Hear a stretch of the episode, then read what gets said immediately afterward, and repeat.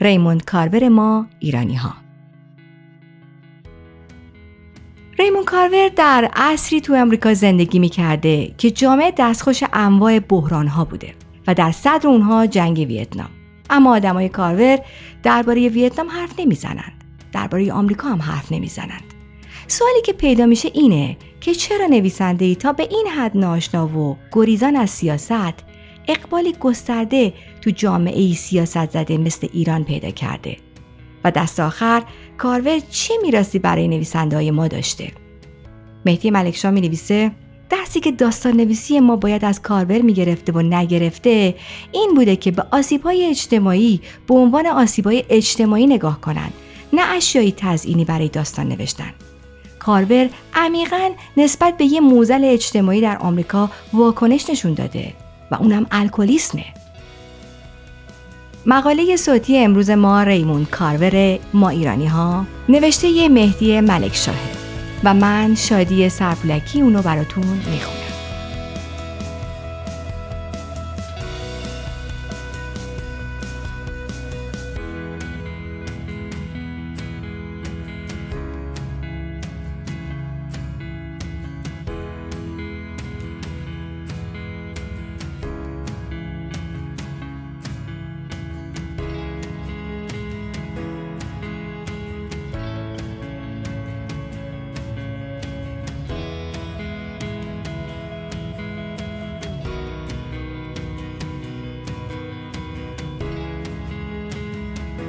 سایت معرفی و نقد کتاب وینش با همکاری سجاد سجودی تقدیم می کند.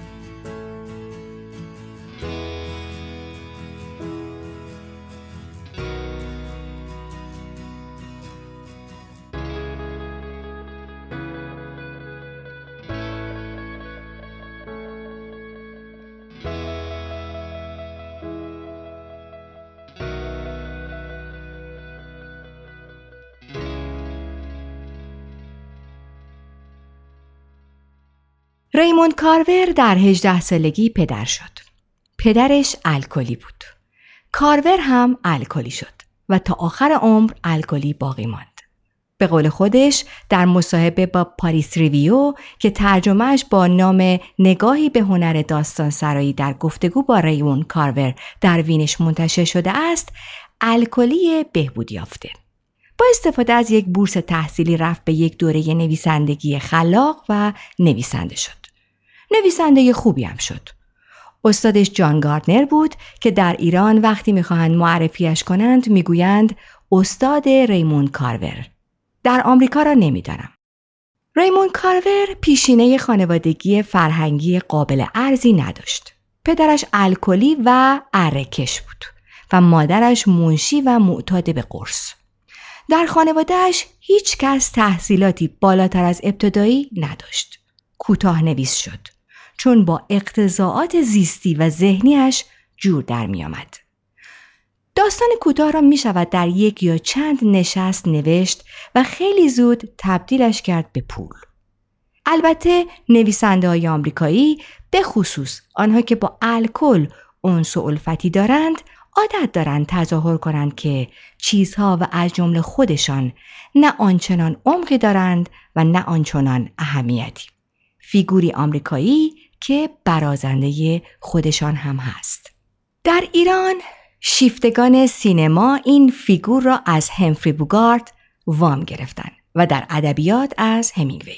حاصلش هم معمولا سر می‌زند به یک جور سینما و ادبیات رقیق بدون آنکه دست کم رقت قلبی را برانگیزد.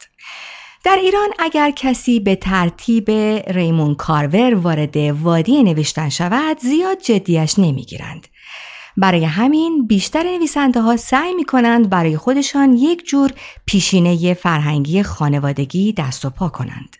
مثلا اشاره می کنند به پدر بزرگ یا مادر بزرگی که برایشان قصه امیر ارسلان می گفت. حافظ می خواند یا داستانهای شاهنامه را نقل می کرد. یا به شکلی اشاره می کنند که نبوغی داشتند یا دست کم مایه و جوهره ای. این حرفها برای پر کردن صفحات مجله ها و تارنامه ها خوب است. واقعیت این است که در ایران نویسندگی شغل نیست. برای بعضی به سرگرمی شبیه است و برای بعضی شکلی از اعتیاد. خود کارور از نوشیدن الکل به نوشتن درباره الکل اعتیاد پیدا کرد. کارور سه سال پیش از مرگش در مصاحبه با دیو هزلم به بعضی از پرسش های او پاسخهای حیرت آوری می دهد. مثلا هزلم می گوید در سالهایی که شما مشغول نوشتن بودید اتفاقاتی مثل جنگ ویتنام و رسوایی واترگیت افتاد. اما در داستانهای شما خیلی کم پیش میاد که به چنین حوادثی اشاره شود و کارور می‌گوید این گونه اتفاقات ربطی به شخصیت های داستانی من ندارند. من شرط میبندم بیشتر شخصیت های داستانی من رأی نمی‌دهند و در انتخابات شرکت نمی کنند چون می‌دانند رأی آنها هیچ چیز را تغییر نمی‌دهد. شخصیت های داستان های کارور حتی از آمریکا هم حرف نمی‌زنند. چه رسد به ویتنام. با کسانی که خواهند گفت نویسنده مرده است مهاجه نمی کنم. می‌خواهم با اتکا به این مقدمه کوتاه و شاید نابسنده پرسشی را مطرح کنم. چرا نویسنده ای تا به این حد ناآشنا و گریزان از سیاست اقبالی گسترده در جامعه سیاست زده مثل ایران پیدا کرده است؟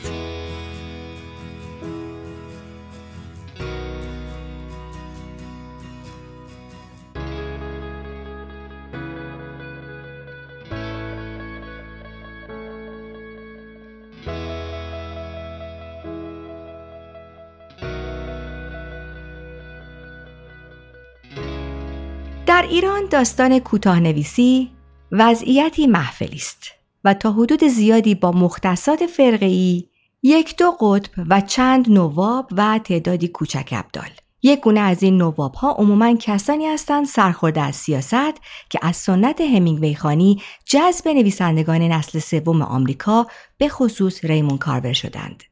این گروه از کوتاه نویسان عموما مبلغ داستانهایی به سیاق برشی از زندگی هستند. گویی زندگی خصلتی همگن دارد و کار نویسنده آن است که سهمی از کیک زندگی جدا کند و پیش روی خواننده بگذارد. آنها دو امدادی داستان کوتاه را با چند گام از آلمپو و چخوف و موپاسان به همینگوی میرسانند و بعضیشان پرچم را به دست ریمون کارور هم دادند. عمده شیفتگان کارور را هم می شود در همین طیف جست. کسانی که نفحاتی از نفس چخوف و همینگوی را در کارور استشمام کردند. ریموند جونیور کارور یکی از مهمترین داستان کوتاه نویسان دهه هفتاد و هشتاد آمریکا. آدم های ریمون کارور ساحت اجتماعی چندانی ندارند. بیشترشان زن و شوهرهایی هستند با یکی دو تا بچه و یکی دو همسایه یا دوست نزدیک. آدمهایی که دقدقه هایشان محدود شده است به ردق و فتق امور خانواده و تفریحشان هم محدود شده است به شب نشینی های دوستانه. گیرم که به جای استکانهای پافیلی های پایدار در دست دارند و متاعشان هم مرغوب تر است. این سیاست زدودگی تا حدود زیادی می تواند محبوبیت کارور را در جامعه خسته از سیاست زدگی توجیه کند. گروهی دیگر از شیفتگان کارور هم آنهایی هستند که می‌خواهند از خصلت سیاست زدودگی جهان داستانهای کارور به ادبیات مدرن ارزشی برسند و کارورخانی ها را در سال روز ولادت و مرگ او برگزار می کنند. با آنها که خواهند گفت اینها روایتی تقلیلگرایانه و مدعایی گذاف است و به درد گرده های کافه‌ای می‌خورد هم مهاجه نمی کنم. در زمانه حیاهوی گروه های ریز و درشت عرصه نویسندگی که هر کدام نسخه شفابخش خودشان را میپیچند و سعی می‌کنند کسب و کارهای خرد یا زنجیره خودشان را توسعه دهند یا سر پا نگه دارند کاروریست ها همچنان به عنوان اقلیتی سرسخت و کمی هم مشکوک به راستگرایی حضور دارند. اینها ریمون کارور را می‌گذارند در یک جایگاه المپی.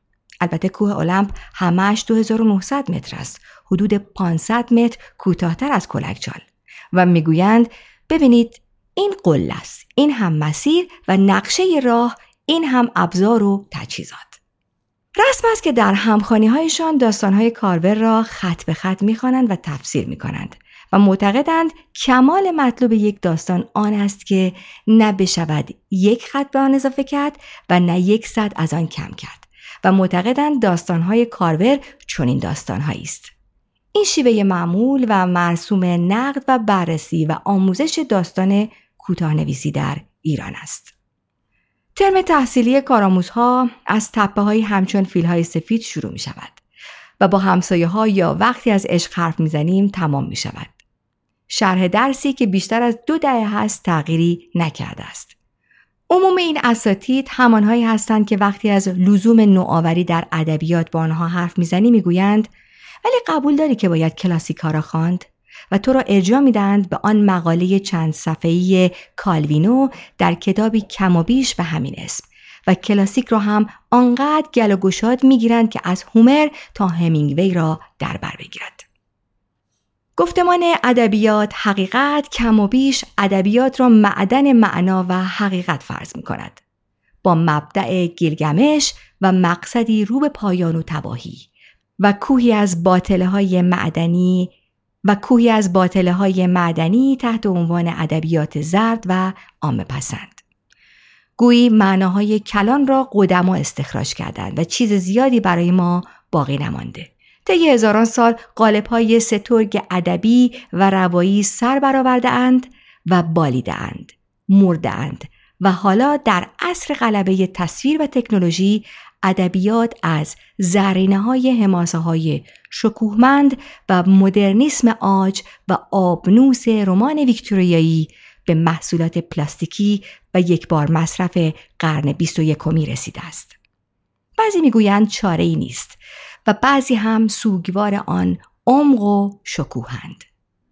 20 سال که بگذرد همین یک بار مصرف های پرپری و بازیافتی را هم می شود به عنوان شکلی از حقیقت و زیبایی تئوریزه کرد. تا ببینیم قرعه فال به نام کدام نویسنده ها می افتد که روی قبرش امامزاده بسازند.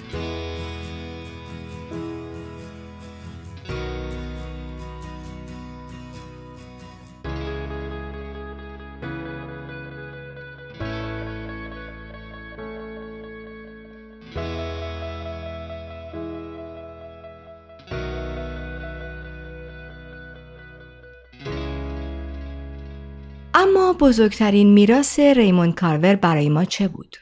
در روزنامه نگاری انقلابی که در تیتر نویسی به وجود آورد به روزنامه نگاران ما آموخت می توان به جای کلمه عشق در داستان معروف وقتی از عشق حرف می‌زنیم از چه حرف می‌زنیم تقریبا هر کلمه دیگری قرار داد و تیتر ساخت. در داستان نویسی هم اعتماد به نفسی که به بعضی از بی استعدادترین نویسنده ها داد به آنها یاد داد چگونه با یک خانه و یک آدم یک زوج و یک مهمان یک تلفن و صدای پشت آن با یک ذهن خالی از دقدقه اجتماعی داستان بسازند من فکر می کنم درسی که داستان نویسی ما باید از کارور می گرفت و نگرفت این بود که به آسیب های اجتماعی به عنوان آسیب های اجتماعی نگاه کنند نه اشیایی تزئینی برای داستان نوشتن. کارور عمیقا نسبت به یک معزل اجتماعی در آمریکا واکنش نشان داد. الکلیسم. داستان نویسان ما هیچ وقت بزرگترین مسئله ریمون کارور را نفهمیدند. داستان وقتی از عشق حرف می‌زنیم درباره عشق نیست، درباره الکل است. داستان آلاسکا مگر چه خبر است و خانه چف هم همینطور. داستان مردم آزارها درباره ترک الکل است. بنمایه بسیاری از داستانهای کارور الکل است. کارور همواره علیه الکل و ویرانی و ابتزالی که به بار میآورد نوشت و ما برخی از بیمایه ترین هزیان های مستانه شخصیت های داستانهایش را به عنوان جملاتی قصار بازگو و بازنوشت می کنیم. اگه آدم های کارور ساحت سیاسی ندارند فضیلتی برای آنها نیست. پیشنهاد می‌کنم مصاحبه کارور را با پاریس ریویو بخوانید یا یک بار دیگر بخوانید. یک جا از مصاحبه به خودش می‌گوید یک معتاد به نوشتن داستان کوتاه. زندگی کارور همانند داستانهایش یک کلیدواژه اصلی دارد الکل کارور زندگیش را نوشت آنها که سردنویسی ریمون کارور را به عنوان ژستی شیک و مدی به روز در داستانهایشان تکرار می کنند چه؟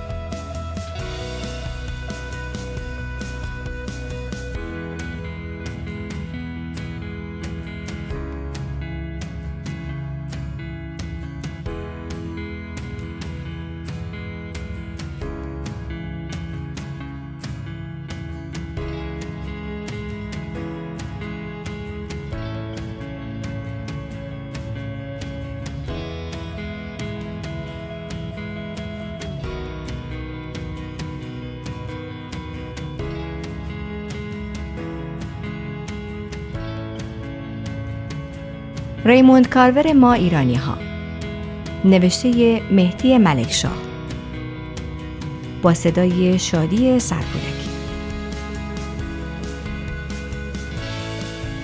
این مقاله و دهها نوشته و نقد دیگر از کتاب ها را در سایت معرفی و نقد کتاب وینش بخوانید.